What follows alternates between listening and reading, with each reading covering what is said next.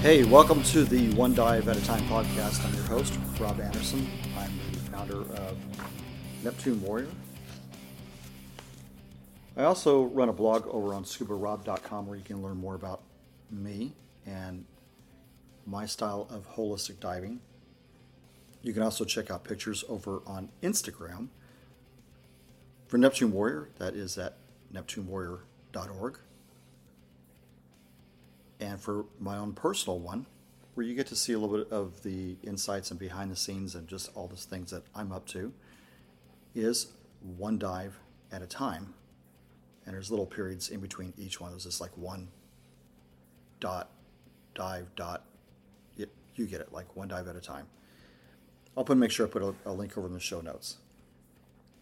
You can also check us out at neptunewarrior.org on the web. And then on YouTube, Neptune Warrior.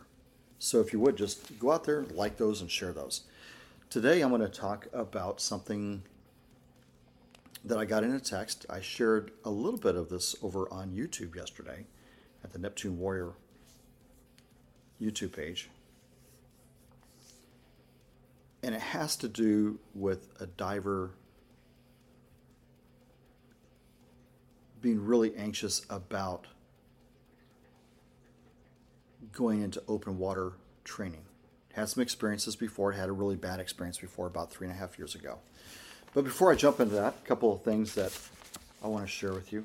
First of all, I've got to get a podcast out about Bonaire. Went down there with two other couples. And it's the same group that I went to Roatan with a couple of years ago had a blast, had a wonderful time. Actually, it was last year that we went. Had a really good time. Had a lot of lessons that we learned. And I want to make sure that I share that.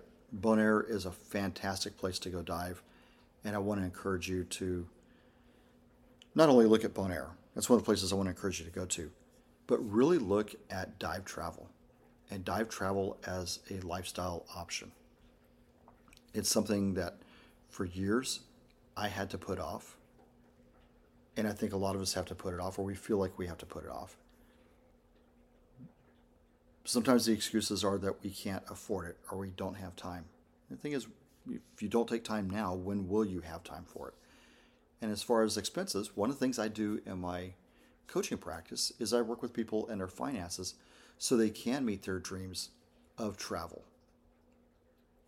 and doing great trips, whether it's scuba or not. There's a lot of little things you could be doing every single day that's going to put you financially closer to being able to take those trips. And you don't have to go out and put it on a credit card. So, always more conversation about that. If you want to know more about that, you can always reach out to me through scubarob.com. And we can certainly talk about that. We can set up some time to talk about that. We've also got a really interesting trip coming up to a missile silo in March. This is something that has been a bucket list item for me probably since I became a certified diver, maybe even before. Because I knew about these missile silos that you could go and dive. And now I've got that opportunity. So there's a silo over in Washington State that has been flooded. This ties in a little bit with my own military history. I never worked missiles, but I certainly knew a lot of guys that did it. And of course, I went to school so I could learn how to provide force protection and security for missiles that were critical for our nation's defense. And so getting to go to a decommissioned silo that's been flooded, not only is that tied into my history, but it also ties into that distant past of mine that was into technical diving that did shipwreck diving, North Atlantic shipwreck diving. And it's just a chance to go see something that's totally cool. But that has been, a, and, and I don't really have a bucket list in life because I just go and do things, right? But it is something that I have wanted to do for a very, very long time. And it's not just simply a box I get to check on the list of different types of dives or locations, but it's something I'm really, truly interested in. So it's got me going back through that history, that period of time in our nation's history of when that was a, a huge focus for us as, as a country and as a, as a defense system. Hey, I want to throw something else out there. Um, but before I do, you know, keep, keep in mind that this podcast, my passion, my work in Neptune Warrior, my work as a coach, focuses a lot around veterans who come to a point in their life that they want to end it, that they want to take their life. And that's why Neptune Warrior was established. And secondary to that was wanting to make sure that veterans that were living were truly living from the heart. And that's a lot of why we do our diving program. I don't worry about how many certifications I do a year. I honestly don't care.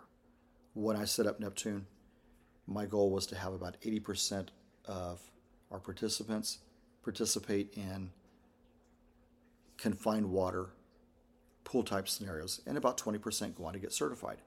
Now, during COVID, that swapped to where we had to focus on people who were already certified because we couldn't get into pools.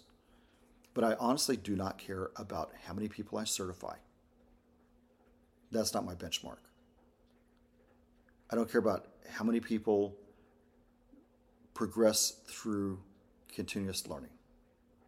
That's not my benchmark. I don't care how many rescue divers, master scuba divers, dive masters, instructors that I produce. That's why I really don't have an interest in becoming an instructor trainer, course director, or anything like that, even though I do have an agency that's wanting me to go that path. My focus is on saving veteran lives. Neptune's at a time right now where our numbers are down from where they have been in the past. You know, we don't have 25, 35 people showing up for a dive right now. And I honestly don't care. Because number one, the people who are showing up are the people who really do want to use diving as an outlet, as a way to live from the heart as a way to connect with other veterans, as a way to connect with other first responders, how to connect with other people, how to connect with other divers. And yeah, our numbers are down. But what I'm finding is that with our numbers down, we're actually making a really big impact on the people that are showing up. And I want to say the regulars who are showing up. We have a lot of other people who show up. We have a lot of other people who are following what we do that may not even be divers. They follow us because the podcast and the things that the podcast provides for mental health. They may come to me for coaching because somehow they found us through diving and they're getting better mental, better emotional, better physical health. This last week, I had a chance to engage with one of our divers, and we had some very heart to heart conversations. And in those conversations, really found how this diver is struggling. Struggling with the will to live, struggling with the will to go on, struggling with just being around normal people at times. And diving is 100% of their outlet. But during that conversation, this diver shared with me that they had appreciated and were some maybe slightly envious of the relationship that I had with my dog Trigger. Some of you, in fact, most of you may not know this, but there was a period of time that I had a service dog, a legitimate service dog, not a dog that you go out and say, hey, this is my emotional support animal. I'm just going to slap some stickers on it, get a fake ID, and call it a service dog. This was a legitimate service dog, had been trained, had a job, had services it could provide for me. And that pup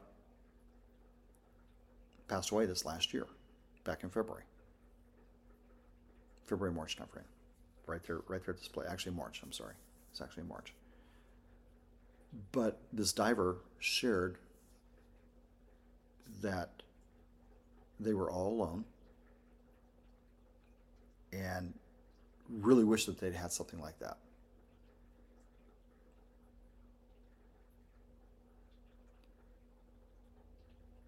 This community is really good about connecting people with needs, connecting veterans with needs, connect, connecting first responders with needs, connecting our kick ass supporters with needs.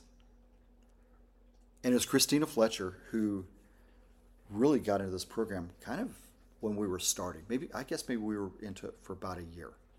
You know, Neptune's going into year seven right now.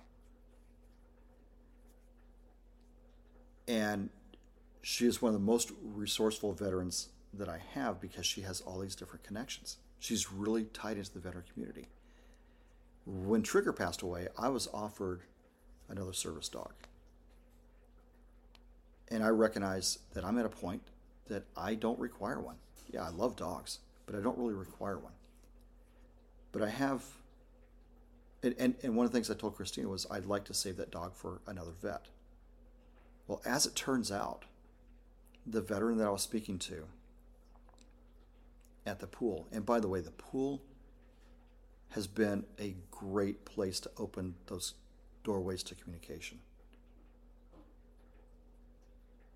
We've had four suicide interventions that took place after a pool session, within a couple of hours after a pool session.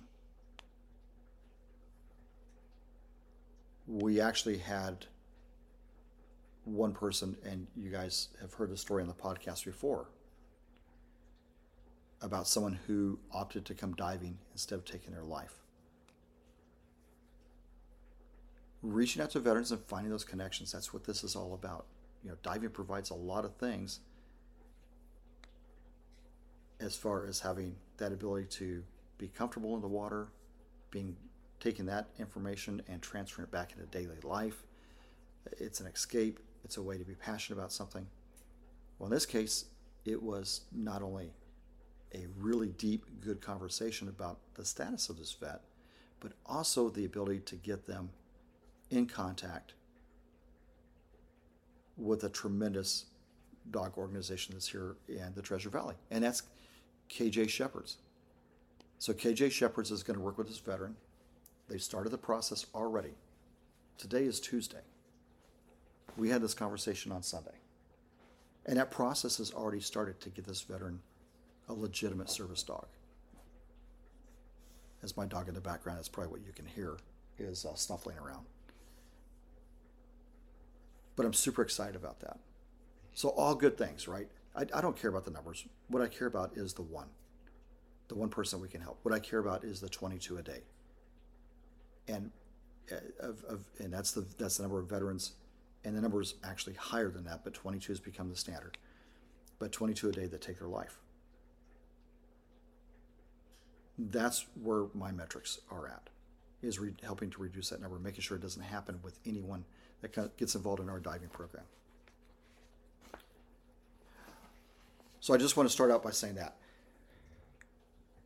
I shared over on the youtube channel yesterday an email i'm sorry not an email but a text message that i got from someone who is about to start in diving. And in that they are so wrapped on their head. Now, they had an experience about three and a half years ago. They went to a resort, wasn't really good instruction. They panicked. Uh, they didn't do well. Their their uh, their spouse went on to go ahead and get certified after that experience, and obviously, you know, it's one of those situations where the spouse wants another spouse to, to dive with them, and the spouse here that we're talking about is really, really struggling with it, really deep into their head and, and having a lot of issues with it. So when we look at things like fear, you know, you know, what what is fear and and how does it come about well that's that's what i want to talk about in this episode and what my techniques are in order to help get someone out of their head and really into diving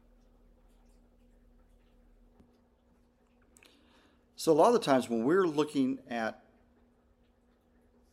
the fears that divers have And specifically in this situation, uh, the diver or the potential diver or dive candidate, uh, not quite yet a diver, however we want to label that, is fearful of mask getting flooded by water.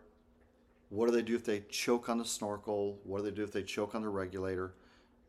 Uh, that ability to not just pull their head up out of the water, the fear of running out of air. All those things are is is what she had texted, right? And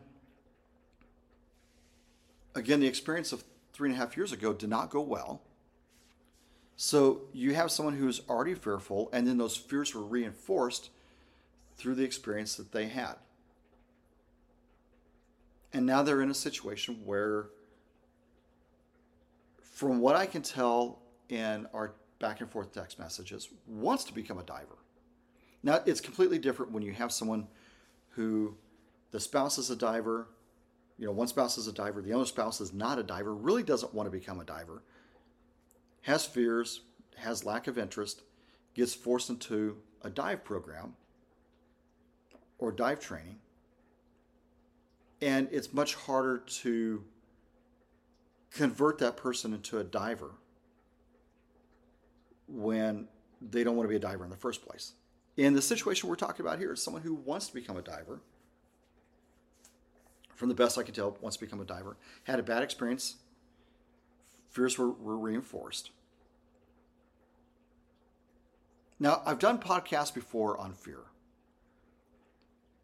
But I want, um, again, as I'm trying to move more into this Q&A type format with YouTube, I always want to follow those up with a little more information on the podcast. So, yes, you can go out and find some more information that I've put out there on fear. And, and in some cases, maybe this is even repeating itself. But I think it's because of the situations why I wanted to do this podcast about the head games. So,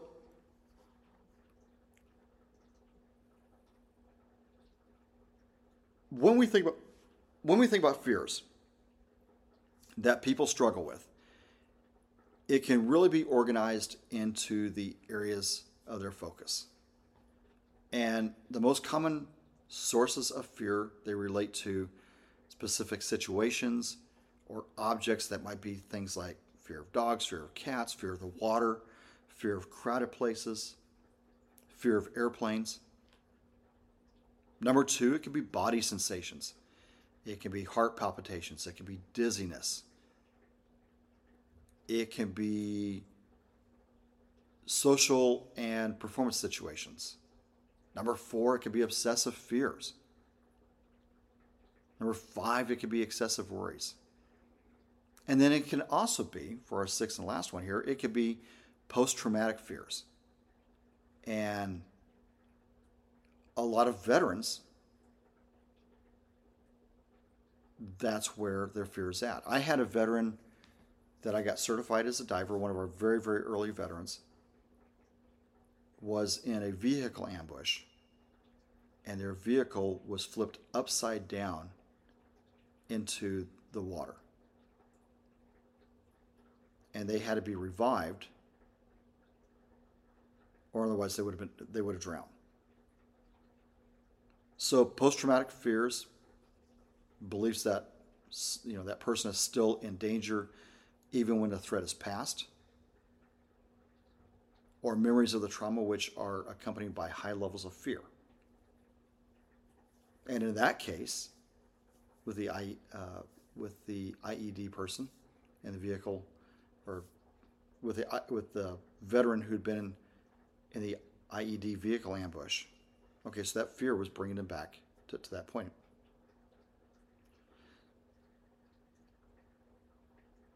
As I shared in the YouTube video, I have a very specific way that I help address those type of situations where someone is fearful of the water or if not fearful, anxious of the water, uptight, hesitant, however we want to label that, right? And what I use is exposure. Exposure is one of the most effective interventions for overcoming fear. And that comes directly from research from Hoffman and Smith's around 2007, 2008 uh, timeframe, somewhere in there.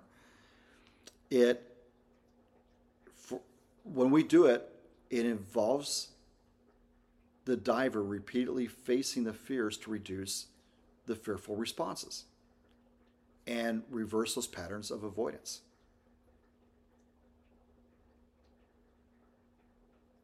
That sounds harsh, right? It sounds like we're taking this person, it, it, it, and it's not. I guarantee you, it is not the example that people have seen before or have talked about before. Hey, the way I learned how to swim is my dad threw me into the water.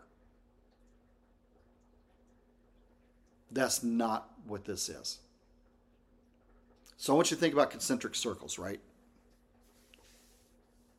Or if you want to think about the target or a target, like a like an archery target, where you've got a bullseye, then you've got a ring out from that, then you have a ring out from that, you know, concentric circles, right?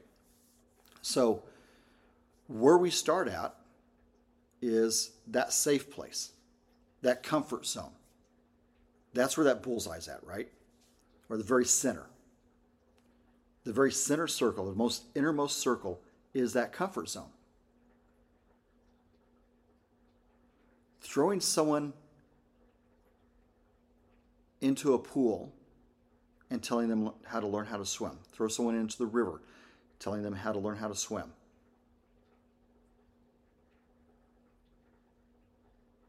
Taking a diver or a potential diver and putting them into a fearful situation right away. That is going from that comfort zone all the way out to the panic zone. Now, someone may be successful. They may learn how to swim. They may learn how to dive. They may learn how to skydive, rappel, whatever it happens to be. But they don't really learn. They actually do it, but they don't learn all the nuances. So let's back up just a little bit. We've got someone who has anxiety about the water or fear or just not into it, right? What I do as an instructor is we start out with the simple stuff. We put the regulator in the mouth. We bend at the waist. We plug our nose with our fingers. No mask on, by the way.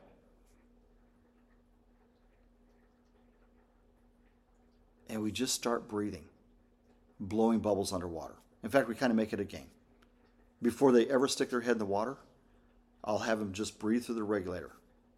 So they sound like Darth Vader. And then when they are ready, they put their face in the water. And yeah, it's going to tickle a little bit. Their eyes close. It's that mammalian response thing, right? Eyes closed, they want to hold their breath a little bit. With a little bit of encouragement, they start breathing underwater through the regulator. Then we'll talk about it. Then we'll drop down to our knees, still without the mask on. And they're blowing bubbles and breathing compressed air. What that does is it gets them used to that situation. We have now used exposure, which again is one of the most effective interventions for overcoming fear. Because now, when I get ready to move them into putting a little bit of water in the mask, cracking the top of the seal, let the water dribble down so that way they don't get a nasal enema. They've already been exposed to water on the face.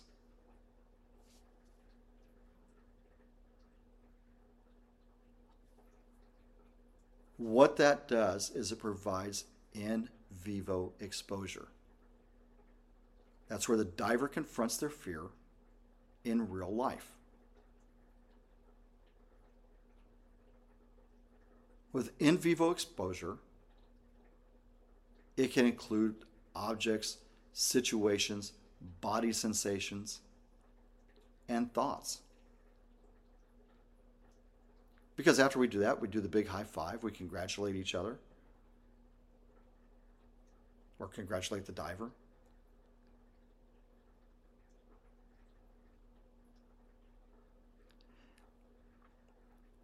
Another thing that I tend to use is imaginal exposure. And that's where the diver confronts their fear using their imagination or a narrative. So I tend to use a narrative and I walk them through what we are about to do. And as we process the experience after they've already done it, we walk through description of that fear. And this is used as, I use it as a processing the experience type activity. Because it's not practical for them to always be in the water. But it gives them an opportunity to see where they were successful, and then we take that and move that to other things in their life. It's a great coaching opportunity of, hey, where else have you had some fears? Where else do you have an anxiety?